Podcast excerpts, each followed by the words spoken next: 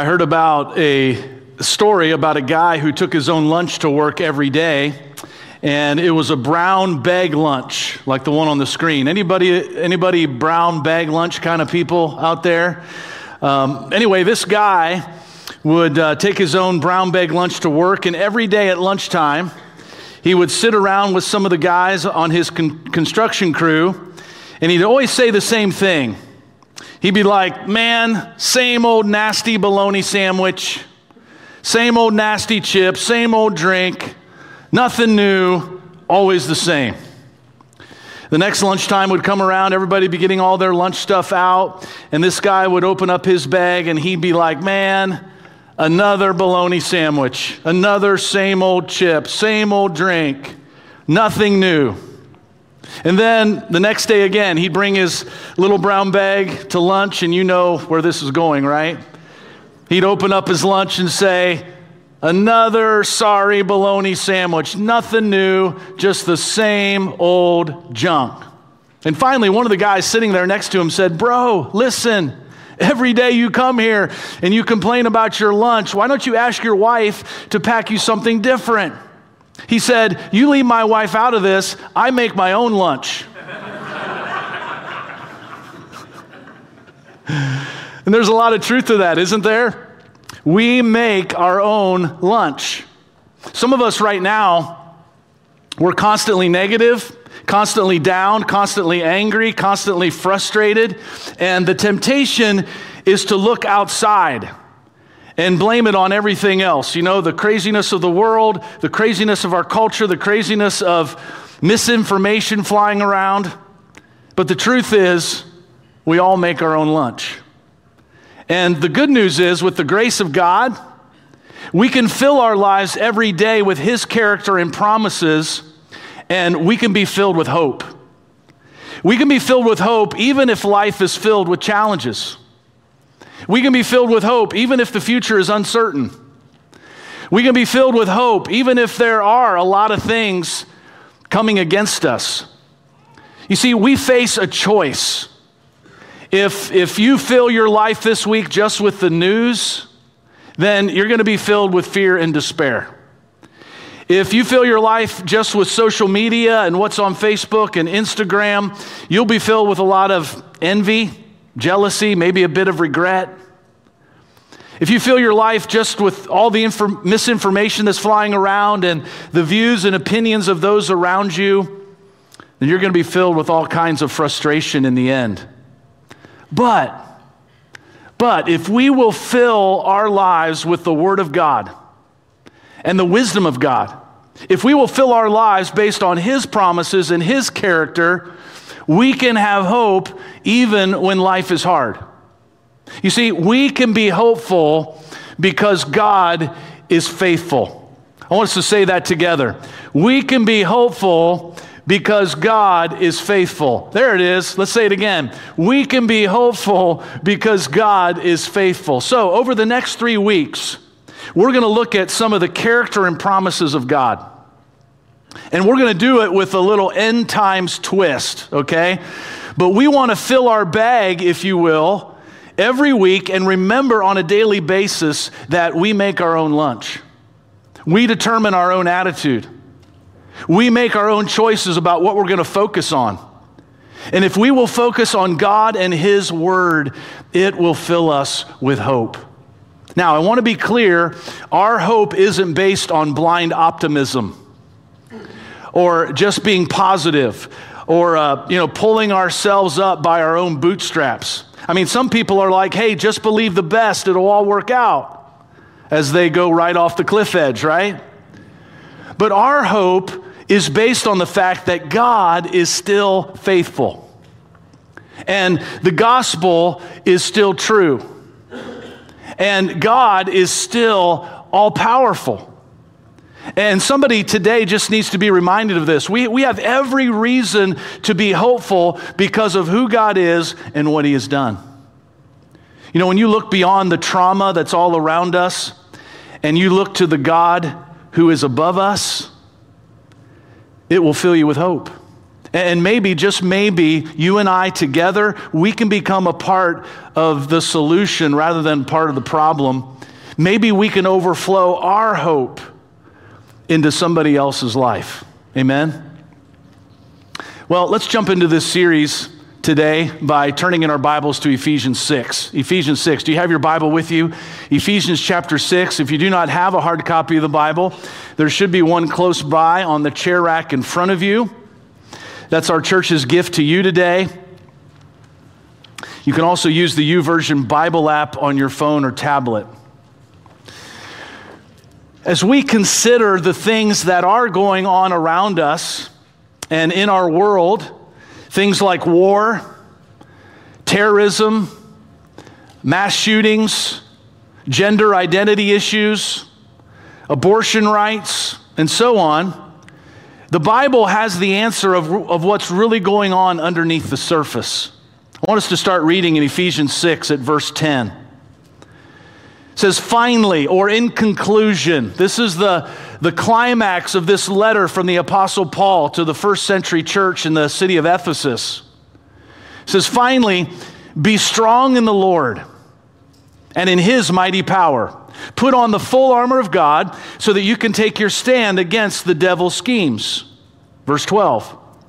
For our struggle is not against flesh and blood, fellow human beings, in other words, but our struggle is against the rulers, against the authorities, against the powers of this dark world, and against the spiritual forces of evil in the heavenly realms.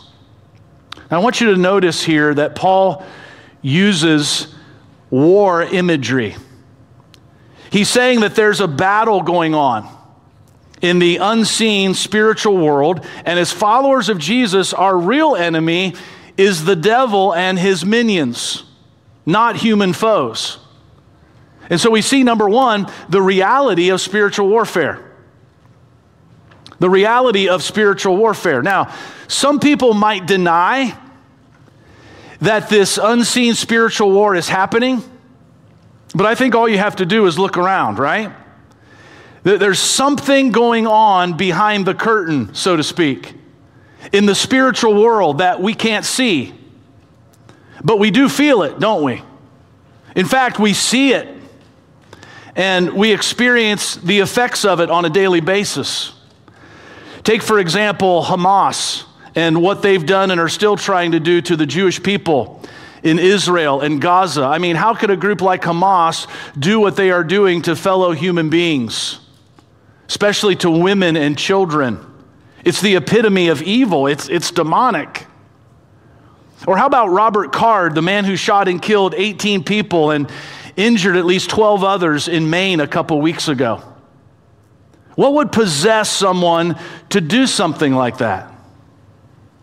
Well, there are no simple answers, but at the end of the day, it's the powers of this dark world and the spiritual forces of evil that are at work.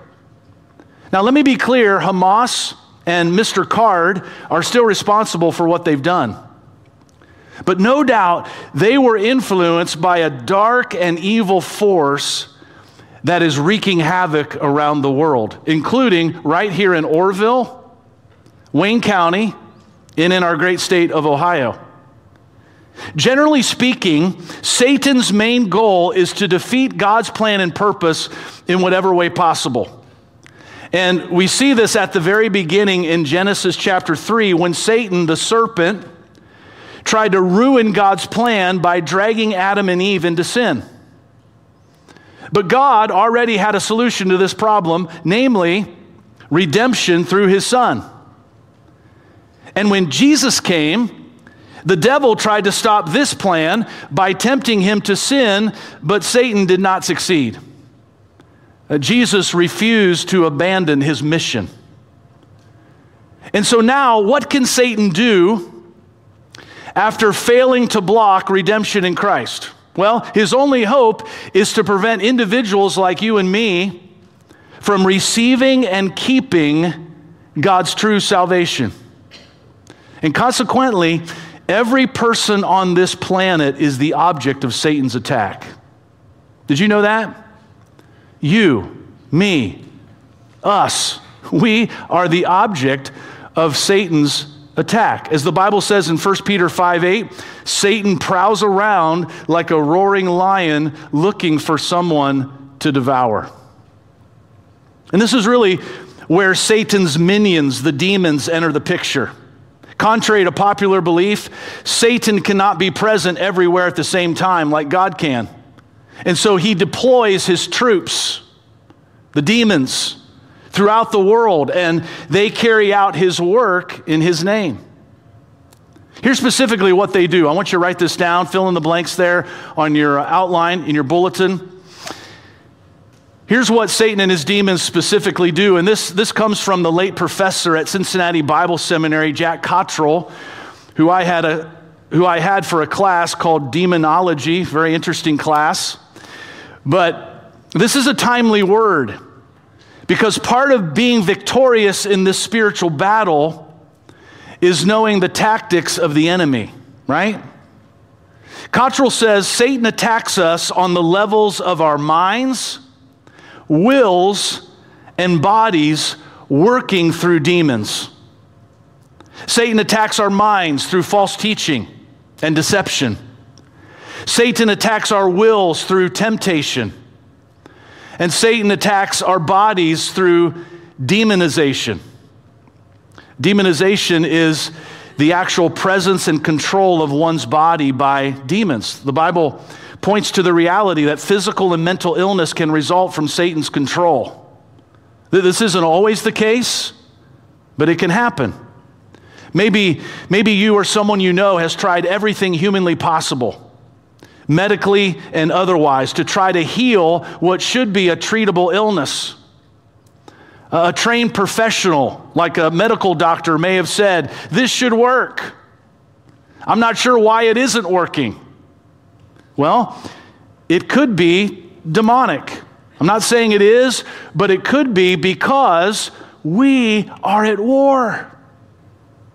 We have an enemy who is seeking to destroy God's purpose and plan for our lives.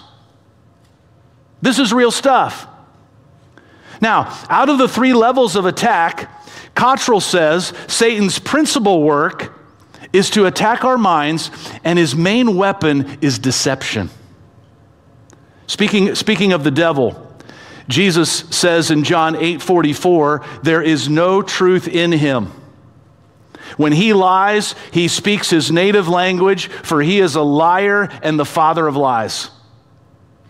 The Bible says in 1 Timothy 4 1, the Spirit clearly says that in later times some will abandon the faith and follow what? Deceiving spirits and things taught by demons. I asked some of our staff this week, what do you think are some of the top lies that people are being deceived by in our current culture? What about the lie that all Jews must die? That's crazy. Or how about the lies regarding sexuality and gender identity?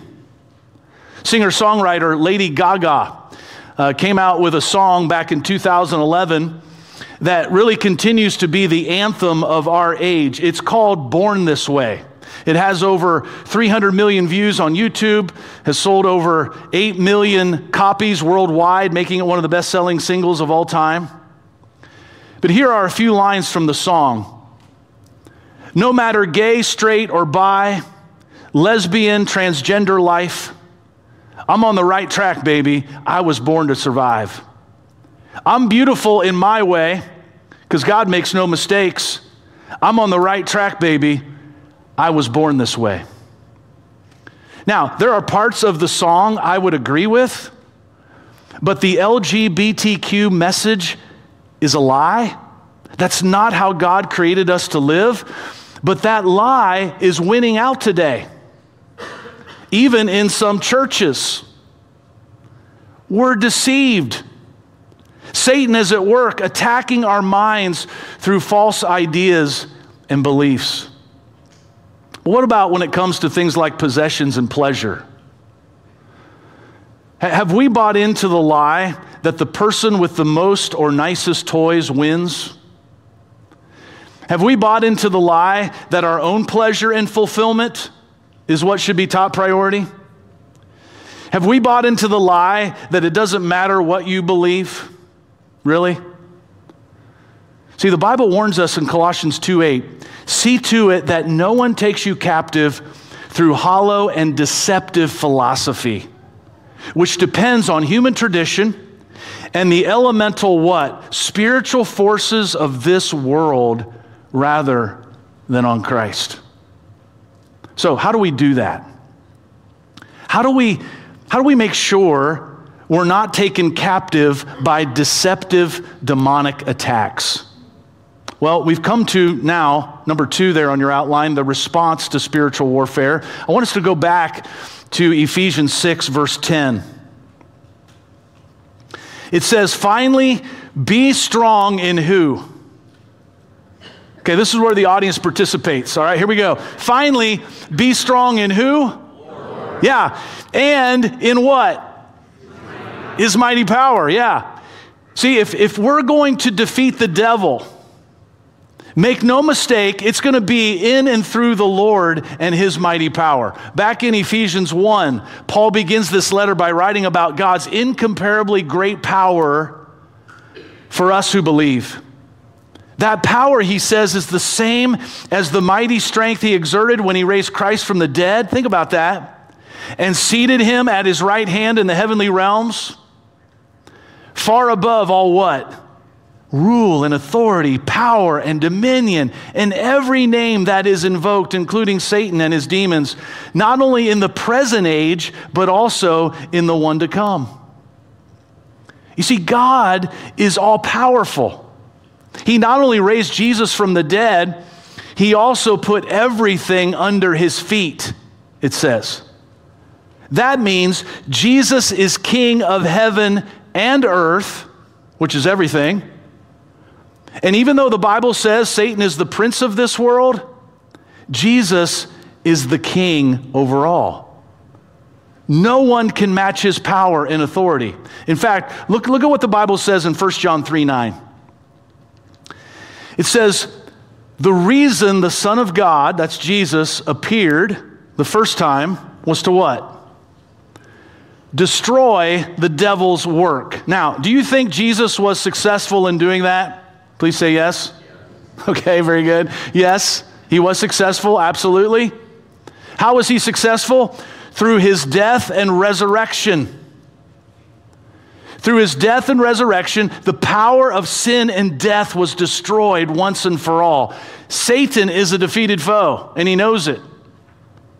And the good news for us is, as we eagerly await for Jesus to appear a second time, our all powerful God has given us every necessary resource for sharing in this victory with Him. We have reason to be hopeful because God is all powerful. We can stand strong and firm in the Lord and in His mighty power. Now, how do we do that? The text goes on to tell us we put on the full armor of God. Okay, not, not 80, 90 or 99.9%, but all of it, 100%, every piece. And, and this is stated twice for emphasis in verses 11 and 13. Put on the full armor of God so that you can take your stand against the devil's schemes. Put on the full armor of God so that when the day of evil comes, you may be able to stand your ground. And the text goes on to give six pieces of armor, verses 14 through 17. The first one is the belt of truth, so we can counter Satan's lies. Number two is the breastplate of righteousness, so we can guard our hearts from relying on anything else but God's righteousness. Number three, feet fitted with the gospel of peace so we can have a firm foundation as we go and tell others about Jesus. Four, the shield of faith so we can extinguish the flaming arrows of Satan by trusting in God and in his promises. Five, the helmet of salvation so we can overcome any doubts Satan tries to create in our minds about our own salvation. And six, the sword of the Spirit, so we can go on the offensive with the penetrating, powerful truth of God's Word. Now, I know I went through that quickly, but I don't, I don't think it's coincidence that the first and final piece of God's armor has to do with truth. The belt of truth and the sword of the Spirit, which is the truth of God's word. You see, God's truth is the antidote to Satan's lies. If deception is Satan's main weapon, then God's truth must be ours. The apostle Paul writes in 1 Timothy 3:15. He says, "If I am delayed, you will know how people ought to conduct themselves in God's household, which is the church of the living God, the what? Pillar and foundation of the truth. I want you think about that. The church. You and I, as followers of Jesus, in a very real way, we are the pillar and the foundation of the truth in our community. See, in a world suffering from truth decay, the church must strap on the belt of truth and grab the sword of the Spirit. For the word of God is living and active, sharper than any double-edged sword, Hebrews 4:12. You see, we make our own lunch. And we've got a choice to make when it comes to the truth. And so I, I want to encourage and challenge you today to first of all seek the truth. Seek the truth. If we are not actively and consciously defending ourselves against the devil's schemes, we will surely become one of his captives. Next, we must know the truth. We learn a crucial, crucial fact in our text today. Knowledge of the truth is the most basic form of defense against Satan. Knowledge of the truth. Jesus says in John 8 32, then you will know the truth, and the truth will what? Will set you free. It will set you free from things like Satan's lies and deceit. And so, serious, I'm talking serious, well informed Bible study is not optional for Christian soldiers. It is our basic training. See, trying to stand against Satan without a knowledge of Bible teachings is like going to battle with no bullets in your gun. We must know the truth. But then we must believe the truth. See, knowing what the Bible teaches is not enough. We must believe it and accept it as truth. But even this is not enough to, to guard us against the devil's worst attacks. The Bible says in 2 Thessalonians chapter 2 that the only way to avoid all the ways that wickedness deceives is to love the truth. Love the truth. We, we must take it into our hearts and delight in it and guard it and wield it boldly in our personal lives and in our church ministry, which leads to sharing the truth. Paul concludes the response to spiritual warfare with a prayer challenge. We, we just concluded prayer week this past week. I hope you're able to complete your prayer challenge. If you picked one up last Sunday or maybe at our night of worship on Thursday, there's still some prayer challenge envelopes in the back if you want to pick one up. Every week can be prayer week. But I want you to notice what Paul writes starting in verse 19. He says, Pray also for me that whenever I speak, words may be given me so that I will fearlessly make known the mystery of the gospel for which I am an ambassador in chains. Pray that I may declare it, declare it fearlessly as I should. See, Paul, Paul wanted prayer for boldness, that he would speak the truth of the gospel clearly and boldly. And you see, if, if there's one way Satan and his minions can thwart God's purpose and plan in our world today, you know what it is? I think it's to keep the church silent about the truth. Silent about the truth of Jesus' death, burial, and resurrection. Silent about the truth of creation. Silent about the truth of the sanctity of life. Silent about the truth of God's love for Jews and Gentiles alike. Silent about the truth of God's design for marriage and sexuality. Silent about the truth of the soon return of Christ. And silent about the truth of the hope that we have now, both now and forever. Friends, we need to pray for each other. We need to pray that, that we'll share the truth and that we'll always do it in a spirit of love. Ephesians 6:18 says, "And pray in the spirit on all occasions with all kinds of prayers and requests. With this in mind, be alert. We're in a spiritual war. And always keep on praying for all the Lord's people."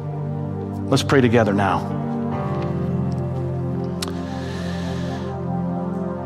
Father, thank you for your word. Thank you for your word that is truth.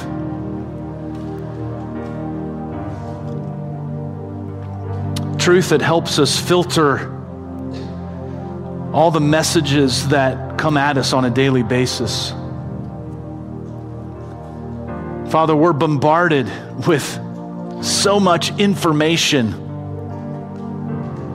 A lot of it is half truth, some of it is outright lies. And so, Father, help us to seek the truth, to know it, to believe it, to love it, and to share it. Father, help us to be strong in your mighty power. I think of Joshua in the Old Testament. You told him, Be strong and courageous.